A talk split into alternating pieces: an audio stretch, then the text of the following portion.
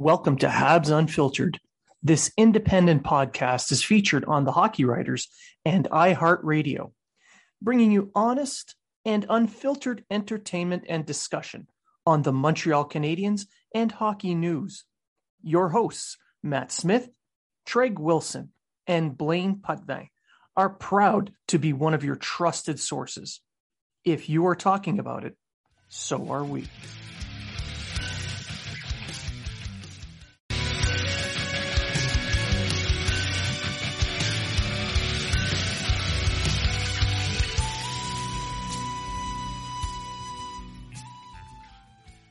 Welcome to Habs Unfiltered. This independent podcast is featured on the Hockey Writers and iHeartRadio, bringing you honest and unfiltered entertainment and discussion on the Montreal Canadiens and hockey news. Your hosts, Matt Smith, Treg Wilson, and Blaine Putney, are proud to be one of your trusted sources. If you are talking about it, so are we.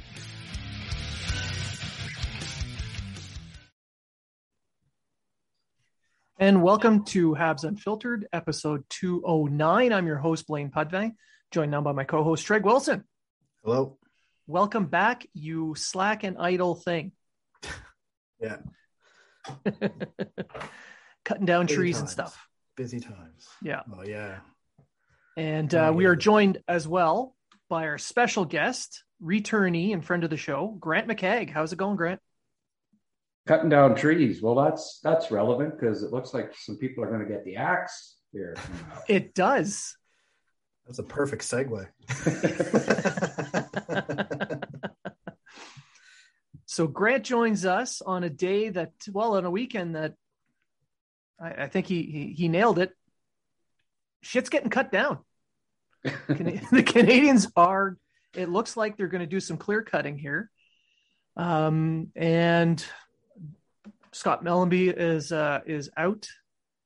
Uh, Jeff Gorton is probably going to be coming in, so we're gonna we're gonna just dig into this, and we'll start right off the top. Now, Treg, you had a question for Grant that I think is very very relevant to this whole situation.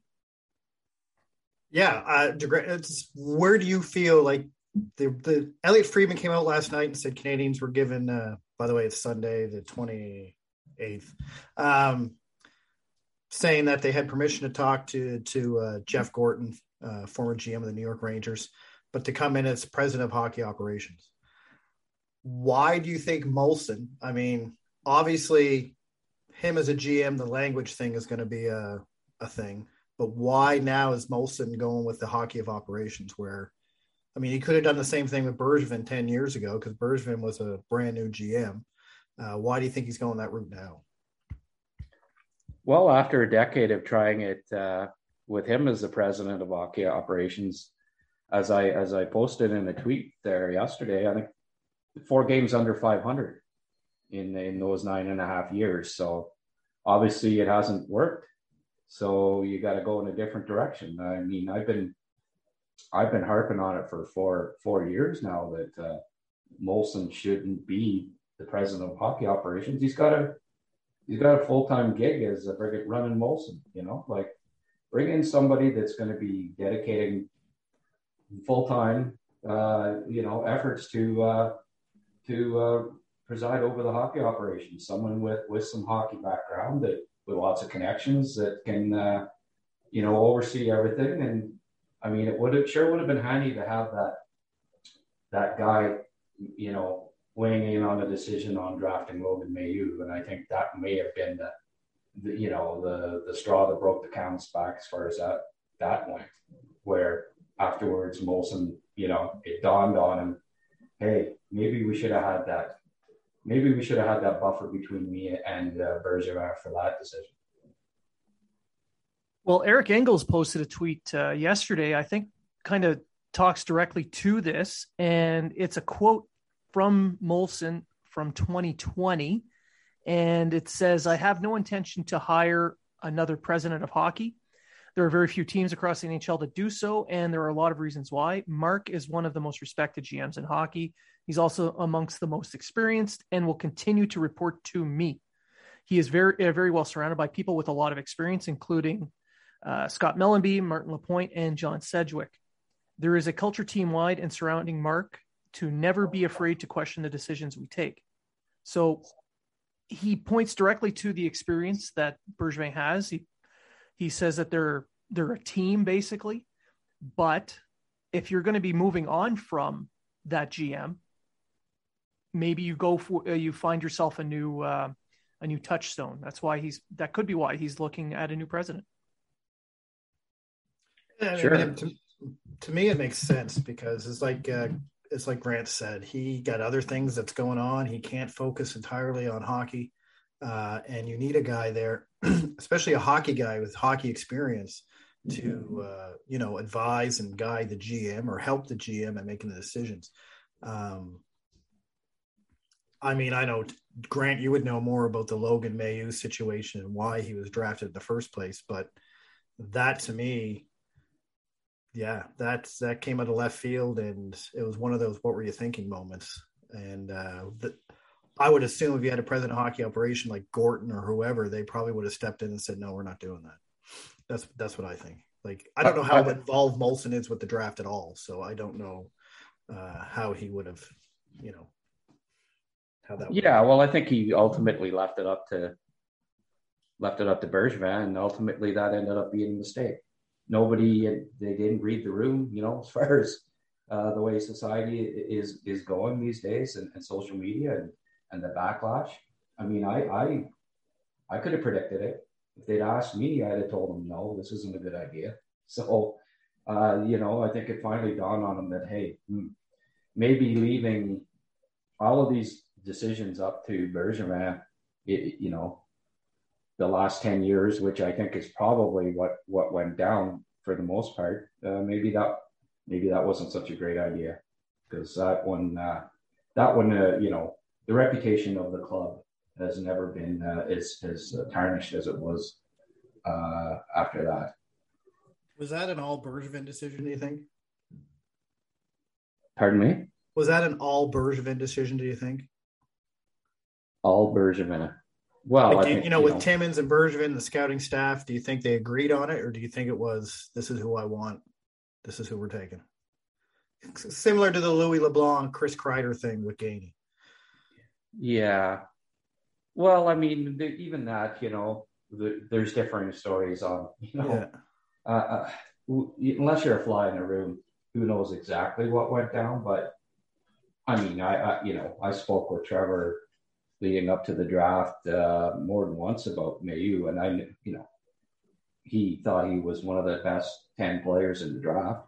And his his job, as as he's explained to me, is is to, you know, recommend the the best possible draft pick, and I'm pretty sure that's who he recommended, and and Bergevin was on board with it.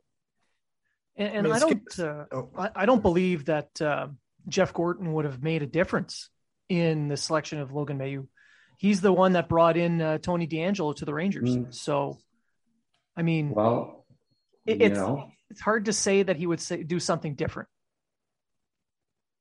Yeah, yeah maybe not, but uh, I think it's a little different circumstances with uh, DeAngelo and and uh, and Mailloux.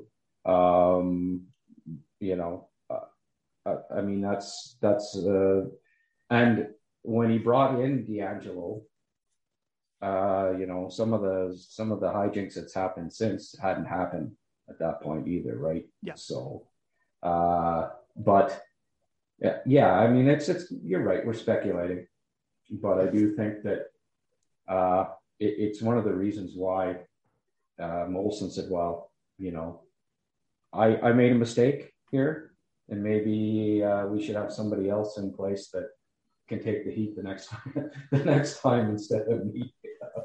Who knows? But I think you know it dawned on him that okay, uh, we we aired there, and maybe having one more layer between me and uh, uh, the GM is a good idea. And bringing in a president of hockey operations, that it's obvious that whoever comes in as the next GM, the remainder of the staff, they're going to have to fall in line with whatever his vision is for this team. And Jeff Gorton has a track record where he likes he likes a certain style of young player. He likes those um, mobile, high speed, high skilled type of players. Do you do you think that's going to make a huge difference right away with the Canadiens, or is it going to take a good solid year based on? Yeah, well, I mean, it depends on uh, what he does with the coaching staff too, right? Yeah. Uh, I yeah, I I think a change in philosophy is needed in Montreal. It's been yeah, the conservative approach for the last decade hasn't really worked.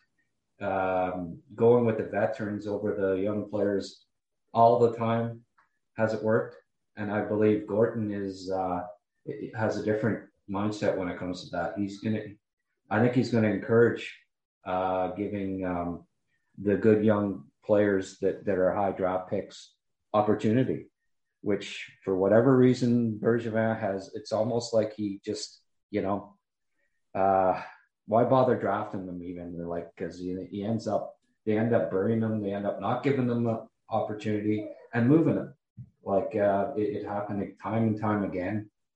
Scherbak was a great example. I mean, I watched him that that year where he was just running the power play in the AHL. There wasn't a better guy on the power play in the AHL when he got called up, and he didn't play a shift on the on the power play. And then you know, oh well, you can't, you know, board battles. Well, who cares about board battles if you're setting everybody up on the power play?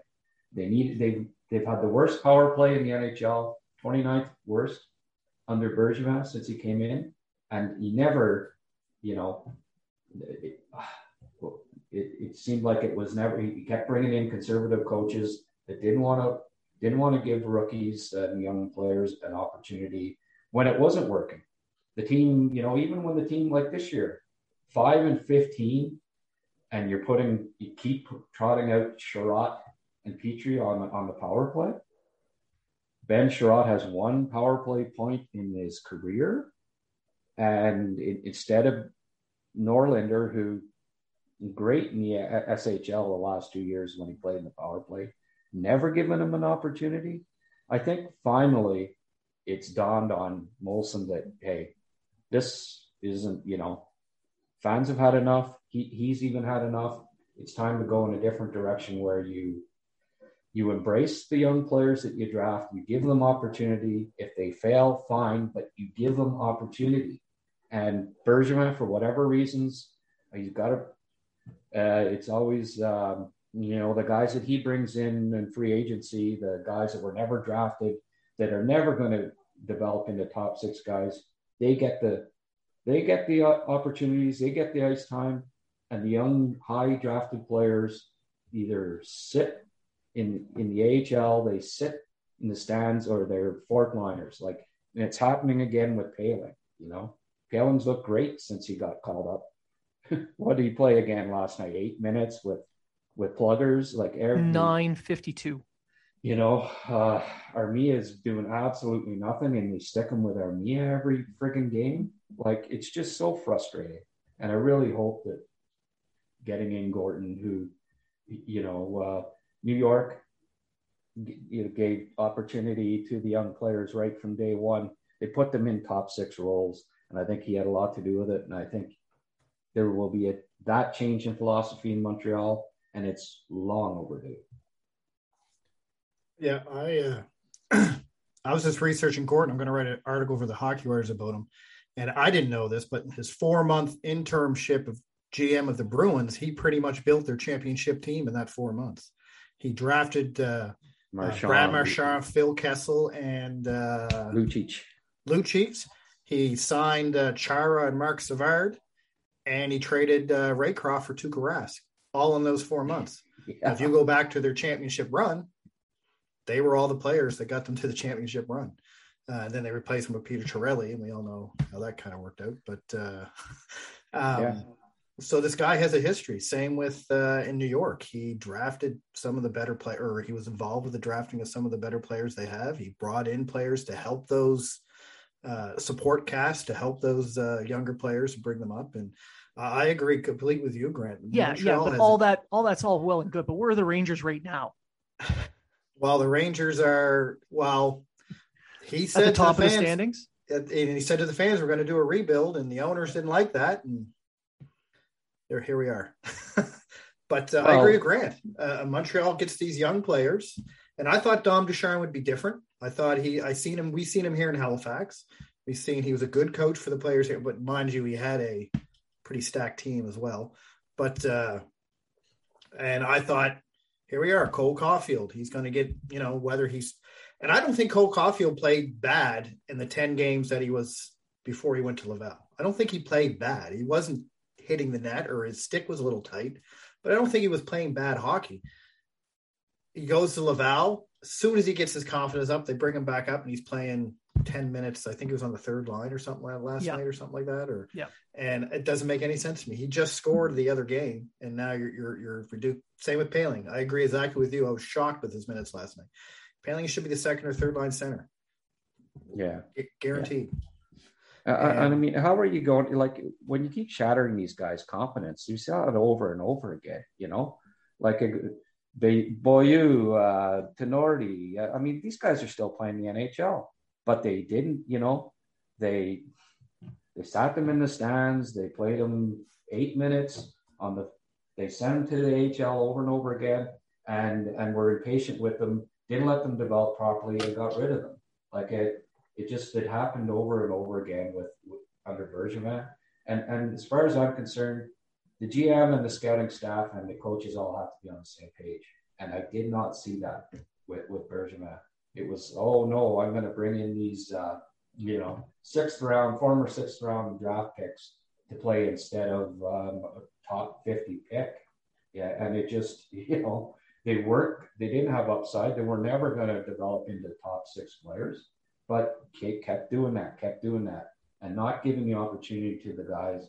I, mean, all it does is up their, those players' value. If you want, if you don't like them that much, still, you know, their point totals are going to be higher. They're going to have a higher asset value and trade them. But you know, I mean, de la Rose on waivers, uh, Scherbak on waivers, like losing all these guys for nothing because they buried them, shattered their confidence, and then you know then lost them for nothing. And it just it happened over and over again. Uh, as much as I love it, uh, Bergevin's trades, uh, you know, there, there has to be more than that. Uh, what I liked about Gorton was he um, he did a true rebuild. Like um, New York had three first round draft picks, you know, when they said they're going to do a rebuild. And I mean, that to me is what needs to be done. Like I'd love to see the Canadiens go into the draft this year with three first round draft picks, you know, a couple of maybe three or four second round picks and do a true, re, you know, a true restock. Um, yeah, they've taken a step back this year, but uh, you know, it was a rebuild, and you, you're gonna just like uh, Bergevin when he first came into Montreal. Did anyone expect them to go to the? You know, you look back at that roster. I mean, did anyone expect them to go to the conference finals right away? Yeah, that, against Philly. I mean, that shouldn't have happened, but it did. And then the expectations are high the next year, and they slide back. And you think, oh well, you know, what's he doing? And I think the same thing happened in New York. You know, it was a good. It looked so promising that first year, and then uh, they slide back a bit, and you say, oh well, you know, well rebuilds take time. Sometimes you overachieve, and then there's a slide back the next year. But two or three years down the road, New York Rangers are going to be a really good team. I mean, getting Adam Fox was just a genius move as far as I'm concerned. And uh, he made a lot of good moves. I really liked what he did. And I think they, I think they ran out of patience because, you know, th- that fight where uh, Wilson kind of ran roughshod over, you know, Panarin and then Uch, Buchnevich. And uh, the owner gets talking with Messi and all the guys that, you know, oh yeah, we got to get tougher, this and that. And so they fired Gorton, you know, at the end of the year because they, because of that and because they didn't, they weren't instantly great. I think they were impatient and I think they shouldn't have fired him. And if Montreal gets him, I think that that's going to be one of the smartest moves that uh, Molson has made since uh, he, he bought the team again. But can the fans and the media handle a proper rebuild in Montreal? I don't think it's going to be. Yeah, I, I think it, it, it's only going to take one. You know, uh, sell off. I mean, they can sell off five or six guys over the next month, month and a half, get a bunch of high draft picks, and uh, you know, if Price is coming back and he's good and all that stuff, uh, all the good young players, like there's, you know, Guhle, Harris, uh, you name it, those guys are going to improve the defense like in a hurry. Next year, they, the Montreal's defense is going to be a lot better. Just next year alone. Two years from now, I think they'll they'll have one of the more solid defenses in the league. There's some great young talent that's just a year away. Uh, if you can augment that with uh, you know a top five pick that'll probably be playing next year or certainly the year after, it's only going to take a year to turn this around. There's a lot of good young pieces, you know, Suzuki and on and on, Caufield. Uh, you augment them with uh, some good young talent. Maybe get a good free agent. Maybe swing an Adam Fox type trade if you can. This team, uh, well, I mean, last year they're in the Cup final, right? It doesn't take long to go from uh, you know the penthouse to the outhouse and back. I think it can. Uh, they can be back in the uh, a contender within a year, yeah, and and do a like a have a lot of high draft picks in this draft, this one draft, and uh, all the good ones that are coming in. The future would look really bright, I think, and uh, I'm hoping that they they sell off a bunch of you know. There's too many forwards that it just they don't make sense. There's too many guys uh, that, that that play the same kind of style. A uh, little small, still on the wing and stuff, and like you know the Hoffmans and the Foley's and that. Uh, at least one of those guys has got to go. Chiarot's got to go. Maybe Petry's got to go. Uh, you you can load up pretty good for the draft, and I think they only need to do it for one year. Now, before we get to the draft, you mentioned Harris earlier, and he's kind of Montreal's uh, Adam Fox. He's not. I'm not comparing him, saying he's going to become a Norris winner in a couple of years, but he's a uh, an NCAA, soon to be UFA. You've talked to him a few times with uh, through recruits.ca. Shameless plug. Um, what what's your expectation with him coming to Montreal? I I believe he he has no intention of uh, signing elsewhere.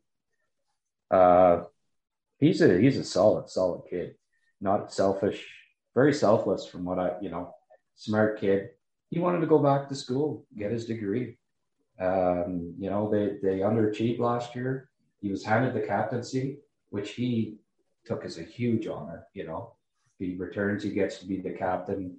Um, he's a loyal kid and I think that loyalty will extend to, uh, you know, being loyal to the Canadiens, the team that drafted him, that, that used an asset on him. And, um, you know, like he says, his mom is now a Habs fan. He's a Habs fan. Like, you know, all this talk, oh, well, he grew up in Boston, so he's going to go to Boston. Well, sometimes that happens, but it, it happens less than you think. Uh, I don't, I can't recall a Montreal Canadien draft pick that ever went back in the draft. You know, that was uh, college, that went the college route and then didn't sign with the club. I've I, you know thought about it, looked at looked at the drafts, and I, I don't know that it's ever happened. Gorton, uh, you know, had success getting Fox there. Hopefully, uh, he'll have success getting uh, Harris, convincing Harris to come. And uh, as things have turned out there, there's opportunity. Like Harris could, Harris could play for the club the end of this year. And they might even give them a, you know, say, look, we guarantee you, you know, that often happens with these college guys. Well, you know, we guarantee you that you're gonna you're gonna play with the club if you if you sign with us and, and come in after the after the college season. So I'm very confident that Harris is going to uh, sign with the Canadiens. Now you you brought up the draft and how this draft is a good one uh, to if you're going to stumble, this is a good year to do it. So, why don't you give I us an idea? I didn't say that. Well, I am. Oh, okay. I disagree, actually. Oh, really? Yeah. Uh, it's happening again. I think every year, every year the Canadiens end up with a top five pick. It's not a great draft. I don't see this as being a, uh, a, a, a one of the better drafts. It's unfortunate, but I mean, if they get a top five pick, they're getting a good player. You know, like Kotkaniemi for all the you know. I mean, it's early. He's still top five in points from his draft class, and he probably will be when his career is over. You know, but it wasn't after the first two guys that they weren't superstars, and it might be the case again this year that they don't like. They're not getting McDavid this year, regardless of where they end up. Shane Wright's been overrated because he was a exceptional draft status and, and played early and all that. It's going to be a you know going to be a hell of a second line centerman. Might maybe a maybe a first line center, but franchise center, I don't see it. You know, um, I don't know that there's any franchise guys per se this year, but Kemell might be uh, might be a king. You know, along those lines. So, but they have to get get him right. Do they end up with a top three pick? Do they get Kemell? Um, yeah. So I, I mean, never say never, but I don't see franchise guys in this draft. But they can get a first liner, you know, if it, if it all turns out well, and um, that would be, you know, they need a first line winger. They don't really have one. Uh, Caufield may become a first line winger, but you look at the you look at who's in the organization, who's on the club, it's something that's been missing for a long time. And, and I think Suzuki can be a first line center, but he needs he needs a legitimate first line winger on his side. Now you've put out your uh, your early picks at recruits.ca on your draft guide. Who would fit that role for the Canadians? First line winger? Yes. Well, either Kemell or Mira Miroshnichenko or however you pronounce it there. You had to, of course, ask, okay? Uh, yep. Miro, the Russian kid. The Russian kid. Yeah. Um, now, you uh, you you you went against the projected picks that most people have been putting their lists out, their mock drafts. You changed you changed it a little bit. You went with someone different at number one. Who was that? Kemell. Yeah. Uh, that's the buzz in the uh, you know in the NHL that he's uh, number one till further notice at the, at this point. It might end up being Wright again. Uh, Wright had two goals and assists last night. He keeps you know he starts to fill the net and play like he's capable of playing. Then he can he could still go first overall. But I think right now it's kind of a pick your poison. It's one or the other. But I think uh, Kemell has uh, he has done stuff that's just amazing. Um, goal a game in, in the Finnish men's league at his age, it's never been done before. I mean, even Teemu Selanne wasn't scoring a goal a game uh, at at that age in the fin- in the uh, FHL. So he's an exciting exciting player, and um, that to me is is what they need. They need the uh, Pastrnak type potential, uh, Kane type potential winger whether he, you know, I mean, whether he becomes a franchise player, that's another, but you don't need, you know, you, you need three good first line guys. They don't necessarily have to be franchise guys to, to win. And I think that's the missing piece right now, uh, along with, uh, you know, a franchise defenseman, of course, but I don't see any of those in this draft. Now, how important is that World Juniors to opening up people's uh, some people's eyes to these guys that you're mentioning? Yeah, well, it, will certainly uh, get the you know the uh, wannabe scouts and the um, armchair scouts. Uh, you know they'll they'll have a better idea after the. We'll, we'll see if Kemell outplays Wright, and if he does, then people will start saying maybe Grant's right about that. You know.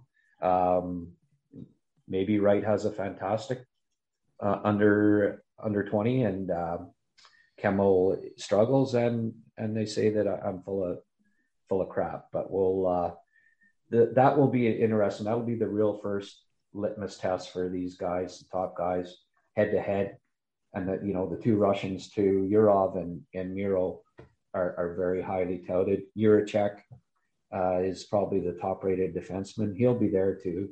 So it'll be nice to see these guys head to head because, uh, especially this year, they haven't played head to head because of last year because there wasn't, you know, U18s, um, Ivan Hlinka and stuff. Montreal, uh, Canada hasn't been putting teams in a lot of these competitions, so we, you're kind of guessing, you know, uh, where these guys are head to head because they haven't played against each other much. So I think it'll be important, uh, but you always uh, it, it's only part of the process. You certainly never just go by what happens at the World Juniors as far as who's the best. Now, do you think uh, going into this new season, going into this draft, and what we've talked about with developing that, with maybe Gorton coming in and Bergevin going out, do you think they need to overhaul their drafting and uh, developing as well? Well, do I think Timmins is going to lose his job? Uh, well, not necessarily, but I mean, yeah, well, I mean, it's a distinct possibility. How many head scouts have uh, survived four GMs? You know, um, true. you know, I mean, uh, uh, yeah, I've told I told him a week or two ago that he should update his resume. You know, because uh, it could be coming. I mean, uh, I, I, don't. Uh, I think the Mailloux pick is is may end up hurting.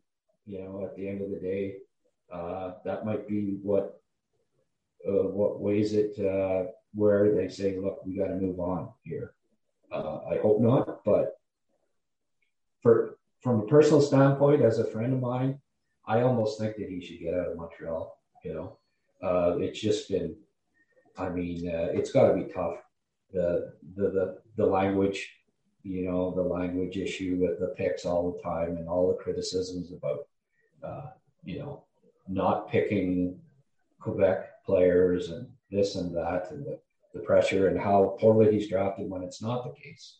People don't look deep into, you know, they don't compare to other teams. They just look at the draft guys that, that don't make it and assume that he's been horrible at drafting, and it's not the case.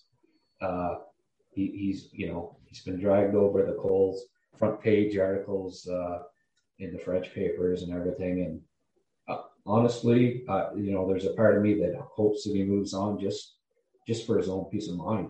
You know, um, if he stays, well, I think he's I think he's one of the best in the business, and he's I mean it took time, but he's got one of the better scouting staffs in the league now. You know they're they're a pretty solid group, and no one works harder than these guys. So, uh, Gorton, it's hard to say. I don't know how well they know each other. So usually a, a, a guy comes in like that, he'll bring in his own guys. You know, and one of the guys I mentioned it today was Daniel Dore, who uh, worked with Jeff in in Boston and in New York. Uh, you know, I've gotten to know Daniel pretty well. He's a, he's a super guy, you know, good scout. Uh, I, I wouldn't be surprised if someone like that gets brought in now, whether it's to replace Trevor or not. I don't know, but yeah, that's all up in the air now. I, you know, I can't say one way or another whether I think Trevor is going to keep his job. I would lean towards that he's probably not going to keep his job, but uh, I, am I'm, hoping he does, and uh, we'll we'll see what happens. My speculation with Gorton is he's going to come in and just clean house and bring in all his own people, do his own. Um, I mean, I wrote an article on Trevor Timmins. I mean, it wasn't. I mean, I know you're you're big on him. I, I just said he was an average. He wasn't terrible. He wasn't terrible at driving. I have him as around average or above average. Uh, but I didn't really base it on. I also say in the article that you have to take the draft as the year the draft happened, not five years later, because there's a lot of guys, and I seen a chart on Timmins saying this guy was drafted exactly where he's supposed to be, like say Scherbak, right? He was he was scouted at to be at I forget what number he was picked at, And another thing I found interesting when I researched it, during his 17, 18 years with Canadiens, the Canadiens averaged 19th place in drafting. So it, it's not like he had a handful of top 10 or top five picks to, I mean, he only had three, three top five picks and the whole time he was there in 17 years. So it's hard to, like you say, if you don't know how the draft works, you don't know how it is. I mean, as I wrote the article, I learned more, and really, I'm kind of conflicted with the article I wrote. But um, you, if you don't, if you're not there and you don't know, like you say, oh, he's terrible at drafting. Well, when you're drafting above 20, 80% of the time, it's a bit of a crapshoot. I mean, am I wrong? He very few of his picks you could say, well, you know, uh, um, even the first rounders were were terrible value when you when you evaluate them down the road. Louis LeBlanc would end up, you know, Kostitsyn, those two guys, I guess, really, uh, and Fischer. Uh, those three picks were, you know, ended up not being good ones. But I mean, out of 18 years, you know, and uh, what Fischer was 20th overall in a horrible draft. So even then, like if you look at, you know, well, they could have had Mark Mitera instead or something, you know, that was a better pick. Well, Mark Mitera never made it either, you know. Um, so the tendency is in in the in years where he didn't make a great pick, like the LeBlanc draft's another one. Um, I know personally because I was, you know, I was on the staff at the time, uh, part time. He liked Kreider a lot, and if it if there hadn't been the, you know, it hadn't been in Montreal, uh, the pressure of picking the French Canadian guy, I, I'm pretty sure that was his guy. You know, so there's a lot of there's a lot of stuff, it, you know, uh, circumstances, a lot of stuff we don't know about that that happened, and uh, you know, it's funny. Uh, the years that they traded away picks too. Like, um, I know he loved John Carlson, and I, without a doubt, if they wouldn't have traded for Tanguay that year, John Carlson was was the Habs pick. And uh, same thing with Adam Fox. He thought he was a first rounder. I ranked him in the first round. Trevor thought he was a first rounder. Montreal had the 39th and 44th pick. They were taking Fox if they hadn't traded those two picks for uh, for uh, Shaw. You know, these are circumstances that are out of his control, right? Yeah. Uh, Pastrnak. There, there's no way they pass on Pastrnak if uh, Boston doesn't pick him with the 25th pick. You know, Montreal was next and they picked Scherbak. It's funny at the time, you know, I used to go on HF boards and that. He was getting all the criticism for taking the guys with no upside like McCarron and, and Tinordi, and, and to a certain extent, justifiably. Uh, people loved that pick oh yeah, he's got he's the guy with the upside at that point. Such a great pick. And uh, now, you know, of course, it's easy to go back say, oh wow, terrible pick, you know. um, but again, you look at the draft, 26th overall. You look at other guys that were picked in the next 30 picks or whatever.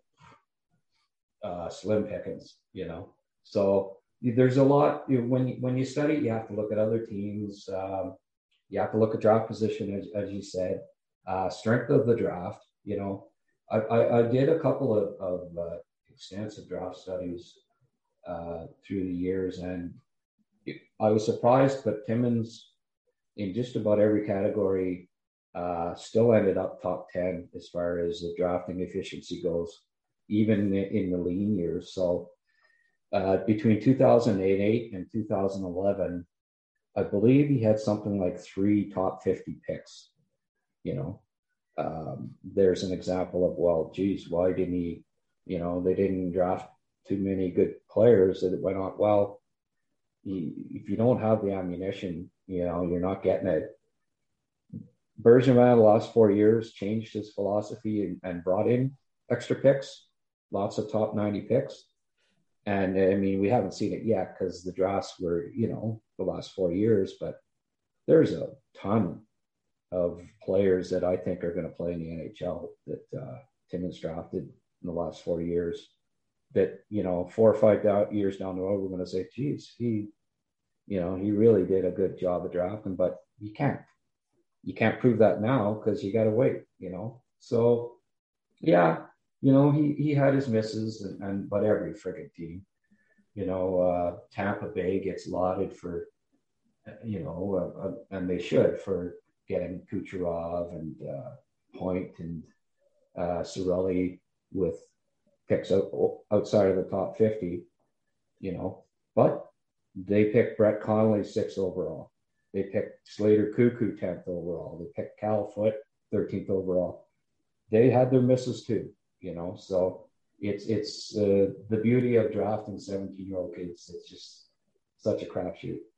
Yeah, they they had hits with uh, with Point in the later rounds, Kucherov, mm-hmm. like you mentioned, but then they also had Stamkos and Hedman two anchors yeah. for uh, for a quality team. Exactly. Yeah, but they were guaranteed picks at the time they picked them. That's yeah. right. So, yeah, exactly. So I mean, it's not like I mean, if you passed on Stamkos, then you're just an idiot. And time. I mean, Yzerman Yzerman uh, inherited them. You know, Yzerman gets put up on this lofty perch, but uh, you know, if Bergevin had inherited Hedman and Stamkos, you know, he'd look like a lot smarter GM in the past decade than than he than he did as well, you know. Well, you look at Tampa Bay, they they for several years under Yzerman, they'd have a really good season, then they'd have an absolute terrible season where they had, they ended up with a very high pick. So they'd yeah. fall back, they get that top 3 pick, they'd add that player to their stable, they'd play again, do well, back down, up down for about 8 years. And that's that's the and, team and that was handed gonna, to. And what's going to happen with Montreal here, you know? Stanley Cup final to potentially a top five pick. Yeah.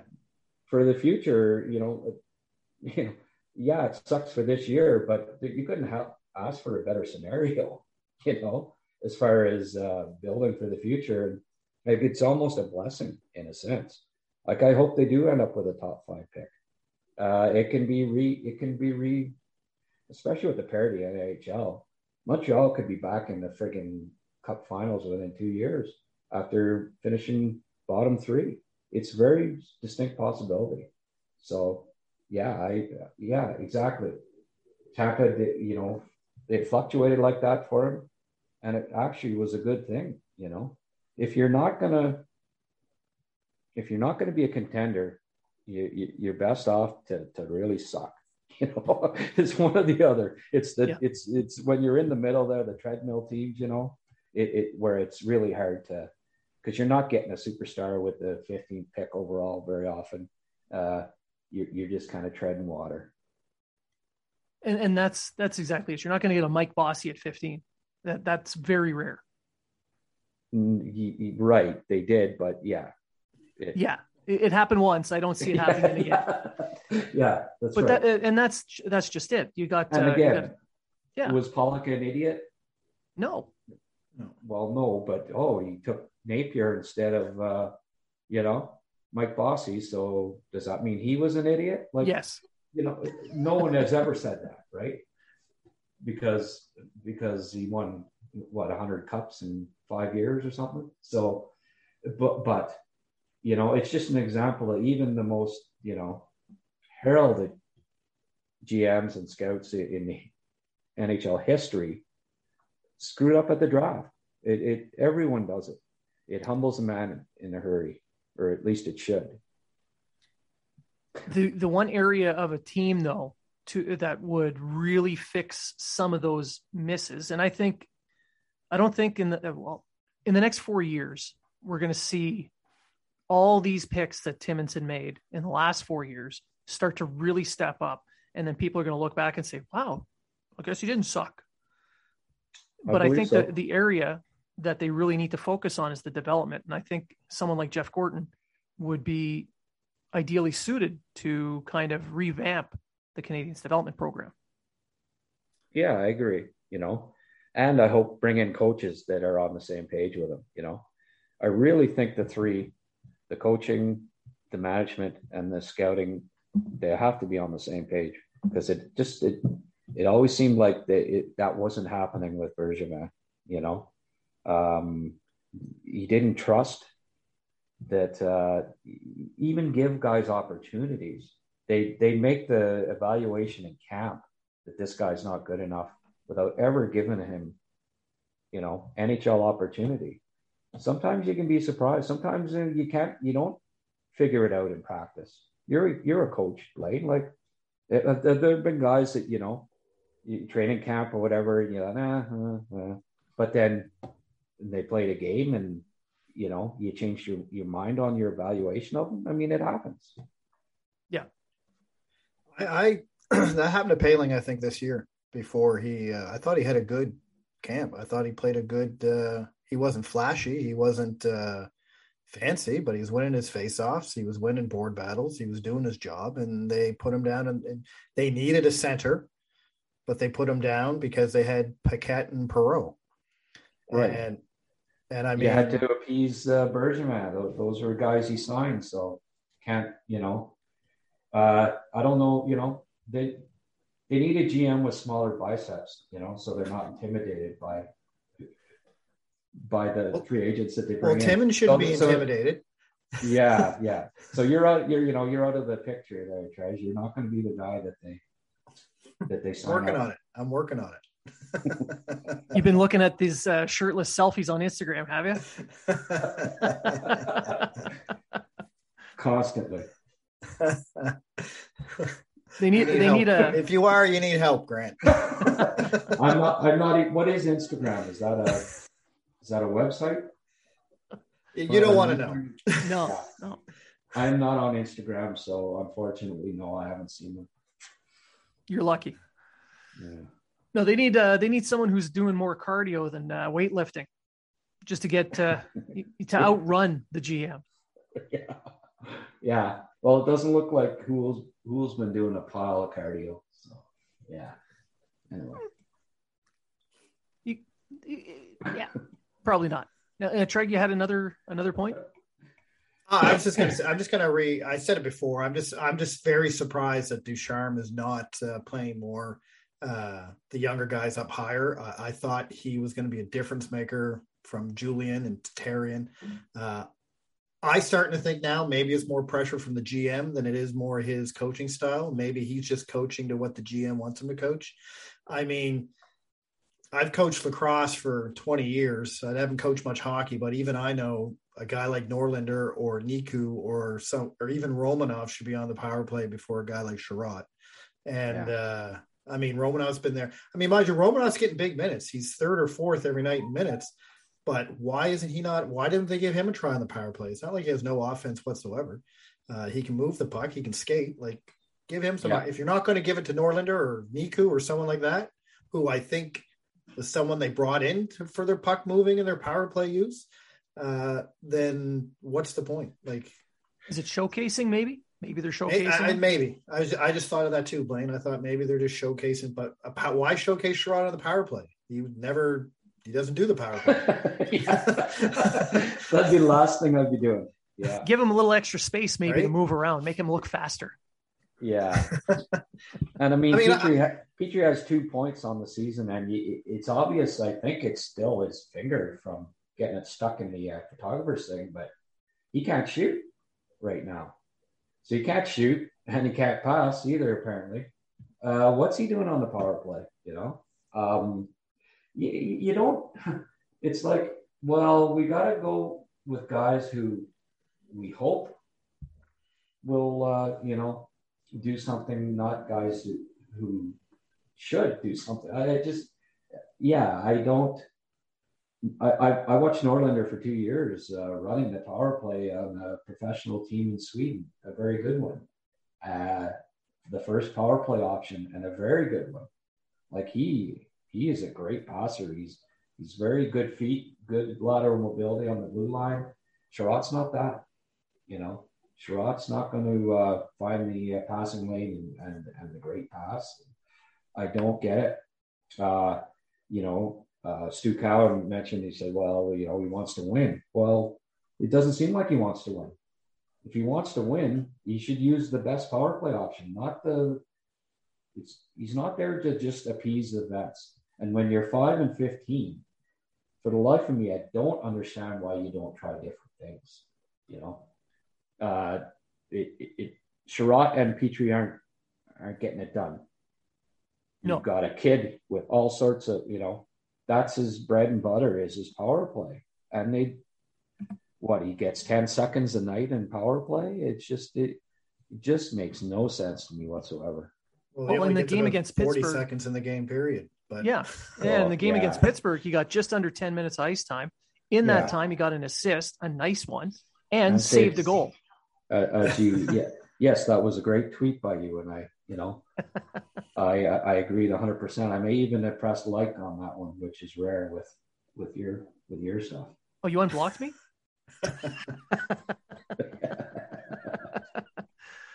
Uh, my condolences then. Yeah. he doesn't even follow me, Blaine. So don't even worry about it. Yeah, but you just you're on you're online to troll. You're just a troll, Treg. Troll everyone. Troll. I just put out things that uh, just to see what people's reactions would be. Like the whole Yeah. horrible. the whole Yeah. GM thing. yeah. You, you you get my blood boiling sometimes, Trev. So I guess I have to I have to take you in small doses. It's nothing personal. Now my wife does the same thing. Oh yeah. Now we got another another section to go to, but before we move on to that uh, that next uh, next segment, I want to thank Boxing Rock Brewing out of Shelburne, Nova Scotia, for their sponsorship of the show with their wonderful Puck Off Lagered Ale. It's a delicious ale, and according to local folklore, Boxing Rock is where bickering seamen were left by their captain to sort out their differences. Their the choice: box until only one could return to the ship, or shake hands and share a beer. Either way, there are only a few short hours until high tide. We say drink up. And as a sailor who may have been boxed a few times in the ears, I agree. Just have a beer. Abs are driving us all to drink there these days, Blaine. And thanks to Boxing Rock, I don't have to pay for too much of it.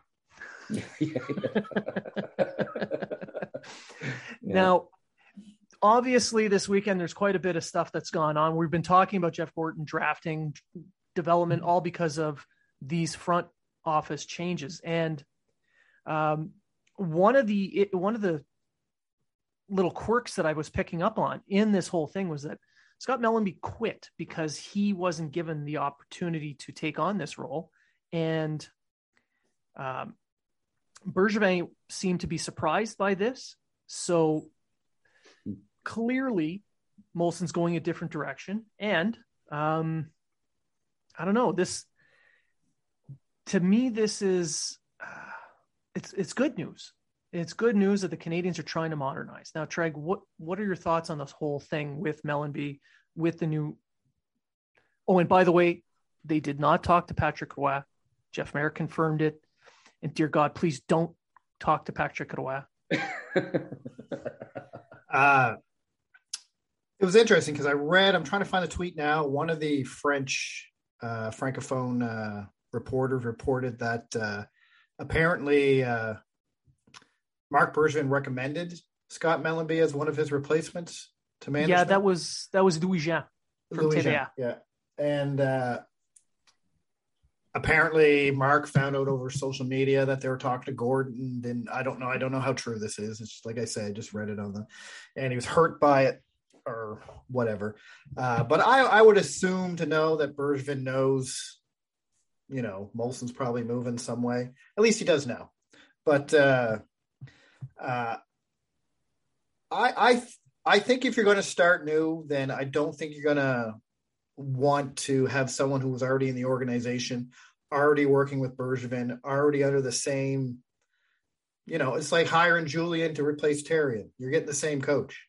You know what I mean? You're probably going to get. I mean, I don't know if Mellanby would have changed things, uh, but I can understand why Molson's saying no. I want people from the outside. I want new, uh, you know, new set of eyes, a new vision, a new personnel in place. Uh, and like so I instead said, of I- just change for change's sake, you're doing actual just- change. well, yeah, using one of Bergevin's favorite lines. I'm not going to make a move to make a move. Um, Yeah. you know, uh, I think I think that's a good. I think it's a good plan. I mean, I I don't mind Mellanby. I never, I thought Mellanby was a pretty good AGM. He deal, dealt with all the Laval signings, I believe, and bringing uh, building the Laval team, the uh, the free agents and that this past um, year, yeah, this past year. So, you know, he he's gone, and I I respect him resigning. You know, you you're you're in line for a job as the, the big guy, and you don't get it, and like, what's the point of staying around? Like, if you hire someone new, I'm probably gone anyway. So instead of waiting just to get fired, I might as well just put my resignation in now and see where I can go. Uh, so nothing, I, I no grudge against Mellanby for doing that. I don't blame him one bit. Um, but I mean, I've been kind of updating my Twitter since we've been chatting to see if there's any word on what's going on. Uh, we'll probably find out midnight tonight, but uh, uh, I think with Gorton coming in, that was the right move, Mellanby to resign because I, I, I would truly believe he's going to do. He's just going to replace everybody, and bring his own staff in. So, well, you, you didn't find the Molson doing this to be somewhat um, unloyal or disloyal. Uh, I I don't know if anyone knew or not. I don't find it to be unloyal at all. Molson owns the team. No. If he, if you know, you want loyalty, buy a dog. Is that the is that the line you're looking for there, Blaine? I, w- I was setting it up. I was I put it up there, up on the pedestal, easy spike. Uh well, Bergevin said it right. Yeah, That's great. He said that with so, Markov, I think it was. So yeah, yeah. Can I weigh I, in here? Or? Yes, yeah, yeah. Go ahead, Greg. Oh, you were you? Go ahead, Tread. You have something else? Oh no, I was just going to say, like, uh, I just what shocked me is the fact that Molson's been quiet for ever since he came out since he came out and said, "Yeah, sorry for drafting Logan Mailloux." He hasn't said a word, hasn't done anything. No one's even seen him.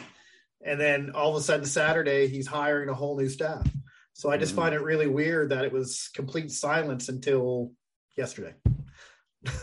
well, I don't think it's the type of thing that you you put out in public, you know. No, no, I, I, I, agree. You know, it's like the GM, like I, I tweeted there, uh, like GMs aren't going to their players and saying we're we're shopping you around too often, you know. So why should the owner go to the GM and say we're looking for your replacement, you know? Especially if you don't find them, then it looks pretty stupid, you know. Yeah. Like you, you know, the guy's going to be pretty disgruntled, you know. Um, I mean, I don't, you know, I, I, I understand why he's kept it uh, low key and not, you know, and not told Bergevin about it or whatever. I, that's the way to do it, I believe. Um, and yeah, I mean, Bergevin knows that it's a business, and you know, you want loyalty, get a dog, and that. It, I mean, from what I'm reading and understanding, is he didn't, you know, he didn't. uh It was Bergevin's decision not to not to sign again. So yeah, yeah. He, he had a contract yeah. that he didn't sign, but uh, no no reasons were given why he didn't sign. But well, I mean, yeah, why can he, what you know, like Louis Jean was saying, he's hurt. Well, okay. What the you hell know, did he expect? That, that it came out on Twitter. Well, okay. I mean, you know, there's lots of good hockey guys in there that get these scoops. You know, Dreger and all those guys. You know, sooner or later, the, the, the word leaks out, and uh, and there's nothing you can do about it. I don't think uh, Molson had to handle it any differently. You know, I think he has to do this. I've, I've defended Bergevin for 10 years, but um, it's time for a change. You know, I agree. I, am I'm, I'm the same way. I was a big Bergevin defender. I don't think he was a bad GM for the 10 years he was there. No. Uh, but I totally agree. It's time for a new set of eyes. It's time for a new, yeah. new vision. Well, he took yeah. a shot. He got to the Stanley Cup final and Absolutely. and that was great. It was a great run, but now what? And I think you know he's done a great job. I, I posted more than once. Like the the organizational depth chart when he took over was abysmal, and now it you know it, it looks good. So I mean he's he's done his job to a certain degree, but the philosophies he, he hasn't hired a good coach, as far as I'm concerned. He's he, like he's dropped the ball on that every time. He uh, he gets defensemen that are in his image. Like I don't know, he it's like he wants six Marc Bergevins on the blue line. You know, it worked for one playoff run, but to think that that you know, especially in the regular season, that's going to bring you success. You know, oh, we'll just have Ben Chiarot and uh, whoever on the power play will be fine. Well, no, you know, in ten years, how many puck moving defensemen that can also defend did he did he acquire? You know, they're coming from the, thanks to the draft, but I mean, you know, Douglas Murray, uh, David Schlemko, Carl Alzner, David Savard, you know, on and on. And and to get it back to Mellanby, I'm glad he's not the GM because uh, I have not been overly impressed with the pro scouting. You know, uh, like Savard, Paquette, and Perreault. You know, uh, did they scout these guys at the end of the year, or they look at video from five years ago, or you know? Was um, it a um, political move because of the language issue? Is what a political move? Bringing in Paquette, Perreault, Savard. Well, yeah, yeah, you know that's part of it. I think they there, there was probably a mandate from Molson to bring in, you know, bring in some French Canadian, yeah. but uh, yeah, I wouldn't have like they went gung ho. And how many like I mean Trois Rivières? I think every player that they signed for Trois Rivières was uh, Quebecois. You know, uh, how are they going to adapt to English? Is the language of, of of hockey. How are if all these kids are all comfortable and they're all talking to each other French all the time and they're not practicing their French? How does how do they develop into NHLers by being in that protected, shielded environment? Like I I, I agree with getting a few French Canadians and uh, appeasing the uh, the fan base and stuff, but to go that far overboard, like I think 18 of the 22 players on Trois Rivières are, are Quebecois.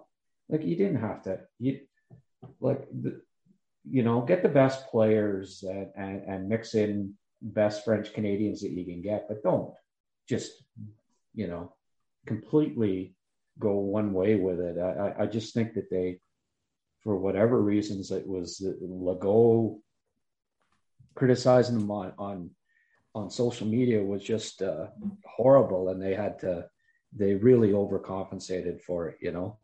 You got to find a fine, uh, a middle, a middle ground with that.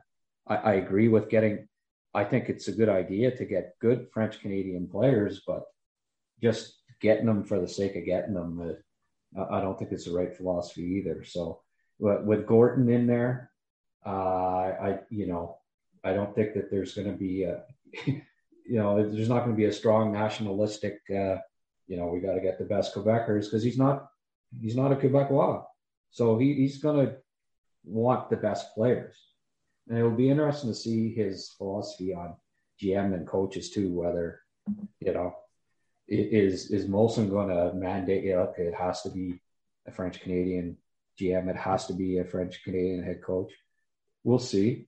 I mean, I'm sure that's going to be part of the discussions. I'd love to be a fly on the wall for their meetings for see how they're going with that. Whether Gorton says, "Look, you know, uh, I want to I want to have the ability to." Uh, if not one or both, but at least one, to at least consider it being English. And we'll see.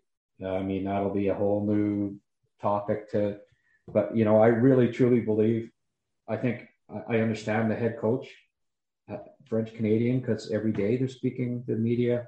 You know, the fans want the sound bites. They want to, you know, but but GM who maybe speaks once a month in a press conference where you could bring in a translator.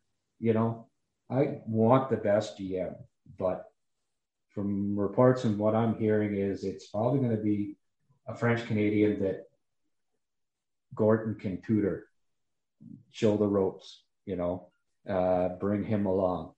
Uh, that seems to be that's what Elliotte. I I I exchanged a few uh, DMs with Elliotte over the last day, and he's you know he thinks that that's what's happening and and so do other people that that are close to the situation uh, seem to think that that's probably what happens so definitely patrick Roy no no I, I, I i would i'd guess darsh you know someone like darsh Madden Jr. Maybe? Be, who Madden Jr. there over in Anaheim? Maybe, yeah, yeah. Someone was saying he's not French. Uh, I'm pretty sure he is. I think he he's is. a francophone. Yeah, yeah I thought so. I think he is. His dad was the so. GM for the Nordiques. Yeah. yeah, yeah, exactly. No, no. Uh, and we know they only hire the francophones there. he wouldn't even be. Yeah, nobody be bringing them, bringing up Madden's name in it all the time unless he was. So yeah, yeah, that did surprise me. I, I was, I didn't think that was right. Um, yeah, Madden's a possibility. Darvish, uh, you know, there's a few, uh, but it, it, it's it's it's it's a few. I, yeah. I wish, I really wish that it wasn't, you know, uh, and none of those guys overly excites me, to be honest with you. You know, there's no French Canadian candidate that I think is just, oh, we got to have him. You know, I liked Bergevin, the hire. I liked that at the time. I thought that was a good one, but I don't see a, a fledgling Bergevin right now to, to scoop up. Uh, may, maybe there's someone, uh, you know, in the queue that, that, that, that, you know, they surprise with somebody that, that's been GM in the, in the queue for the last few years. Uh, um, I wish it was Andre Tourigny, but you know that that boat has sailed yeah. with him. Uh, Jocelyn Thibault is doing a good job of Sherbrooke as GM down there. Yeah, just yeah, go. just a name. I'm bringing. I'm not saying he'd be a good NHL GM, but there's a. And, and the last time he was brought in, it, it went it went fantastic, was it? Didn't it? When when he got traded for Patrick Roy. That yeah, that went smooth. As... They went to like three cups. It was amazing. yeah. um, uh, maybe maybe this whole thing is just a shell game. They'll bring in someone who speaks French, uh, you know, to be tutored by Gorton, but Jeff Gorton is the pick for the team. He's really well, in charge. That's right. As a face, as you, yeah. you know, is, yeah. is how it was said to me, and uh, you know that that's a possibility. And then that you know that appeases the you know the, the media to a certain degree. Well, okay, well, he's not GM, so we can't complain that much. We don't interview him all the time, you know. Yeah. Like presidents aren't in front of the camera that often. So yeah, you know, that that's the other possibility where he he tutors him and and uh, yeah, much like uh BriseBois, I guess, you know, really in yeah. Tampa, right? Uh, but I mean, he didn't have the GM title. Yzerman did, but yeah, I mean, titles are titles, right? You you, you take them with a grain of salt. Uh, exactly. So uh, yeah, I do. I think that he's going to be pretty hands-on if he ends up being the the um, president of hockey operations. All right. So final thoughts. Uh, we'll try to let God. you go first. Finally, final Finally. thoughts. This uh, 35 uh, this 35 minute uh, interview got stretched again, eh?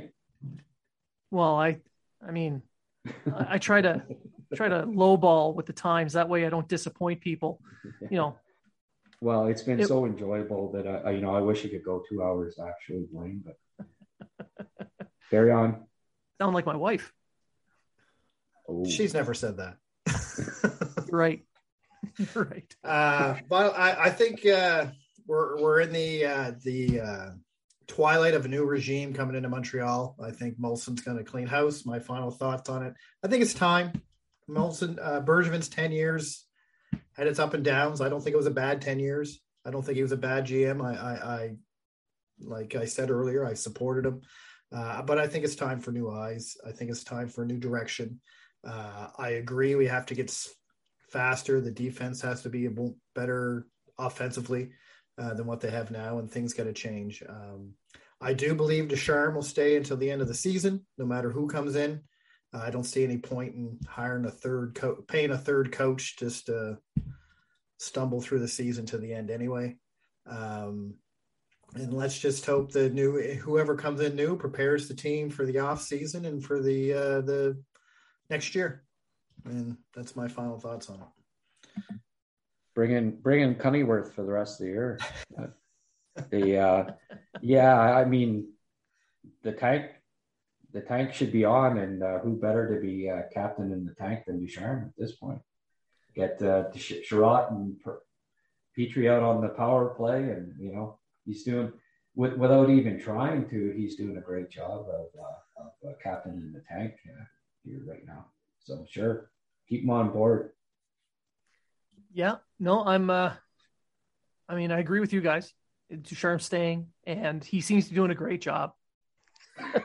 well, we'll get that top five pick for sure. Yeah, I wasn't a fan of Ducharme going back to last year. So before anyone says, and you can ask playing, before anyone says, you know, I'm just saying it because he's like, I wasn't a big fan of Ducharme. I wanted Bouchard, but oh, I wanted Andre Tourigny, but anyway. Well, yeah, he he would have been a great pick. He was in yeah. Manitoba, I think, last year, was he not? He was doing nothing last year. He was waiting to Team for the Canada. OHL season to oh, start. right, you're right. Ottawa 67s, and they That's never right, played. Yeah.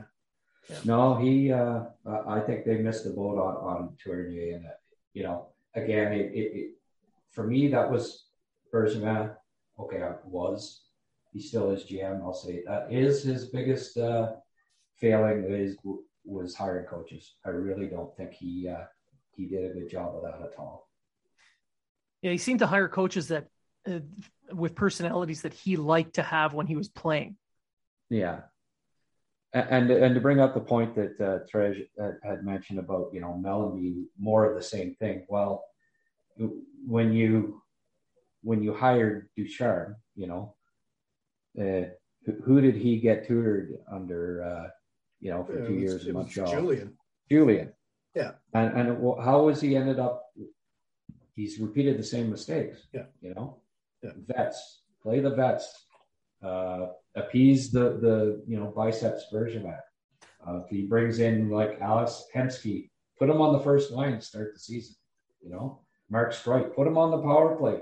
Oh no, he can't skate anymore, but biceps Bergevin brought him in. I gotta gotta please him. You know, it just it, it's been over and over and over again for ten years.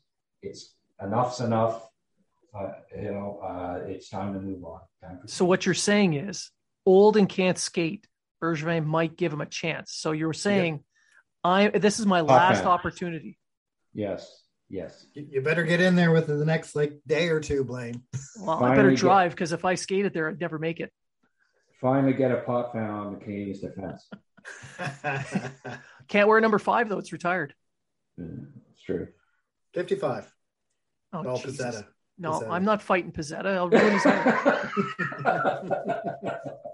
yeah, fight Reaves first, and then yeah, we'll see how you do. Yeah, yeah. Uh, just uh, I'll just write my will before I do that. yeah. Just bite him like Claude's son did last night. oh, yeah. I would never bite the hand that feeds me. all right, so I'd like to thank uh, thank you, Grant, for coming on the show and uh, talking about all this uh, this really heavy packed news cycle that we're in. Uh, why don't you just give my listeners a quick idea of where to find you and your work? Oh, you can't find me anywhere. I'm not saying where I like you want say where online. I live and online. No, online. Oh, okay. Yeah, okay. No, uh, oh, you'll find me on Twitter 24 7, especially right now. I know the Leaf fans love you. They do. They do. They do. Uh, yeah.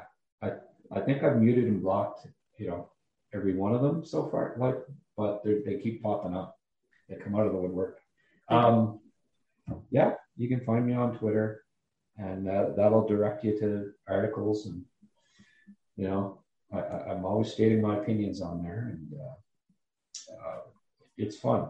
I, in fact, I'm, you know, the minute that I get off here, I'm going on Twitter to, you know, right now is really a bad time to be uh, to be away from Twitter. But anything for you, Blaine. Much appreciated. I know Treg will be jumping right on Twitter to stir the pot again because you know he's a troll. I already did my tweet for the day. That's that's what I've been told. Treg's just a troll. I'm like, yeah, that's why do we love him? Come on. Uh, I just want to thank everybody, uh, all our listeners, for continually checking in with us, listening, interacting with us, sending us ideas, sending us uh, strange DMs. Um, Vinny, please stop sending those pictures. It's getting really creepy. Um, but I, I want to thank everyone for listening. And remember, if you were talking about it, so are we.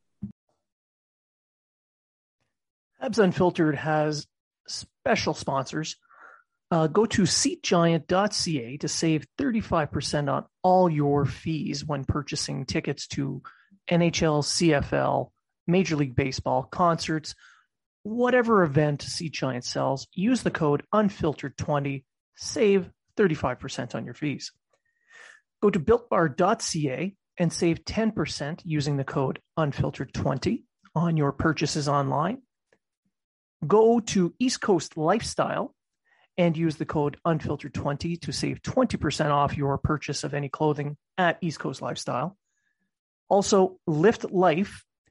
Go to liftlife.ca and use the code HABS10 to save 10%. And for a special promo until Christmas, Habs Unfiltered will be selling t shirts in conjunction with 514 shirts. If you purchase one of our shirts, the entire profit for the sale goes to Vets Canada.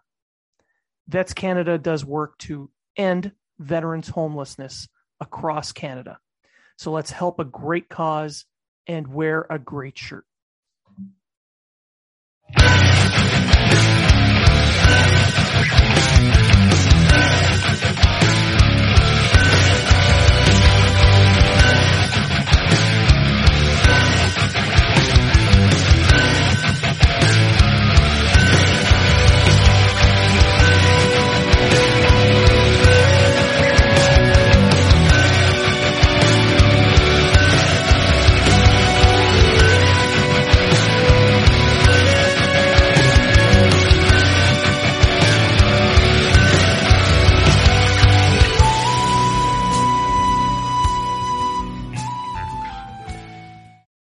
The Podcast Super Friends is a monthly meeting of five podcast producers.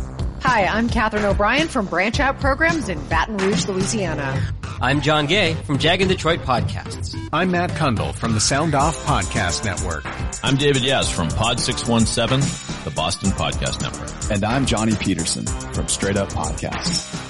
Together, they form the Podcast Super Friends, an alliance of podcast masterminds sharing best practices, insights, and discussions to help make you a better podcaster. Follow or subscribe to the show on Apple Podcasts, Spotify, Google Podcasts, or at soundoff.network. I'm Matt Cundill, host of the Sound Off Podcast, the show about podcast and broadcast. Since 2016, we've been speaking with amazing people who have populated your ears for decades. Legendary broadcasters, research wizards, talent experts, podcasters, voice talent, almost 400 stories, all for free. Subscribe or follow the Sound Off Podcast on Apple Podcasts, Spotify, Amazon Music, or at soundoffpodcast.com.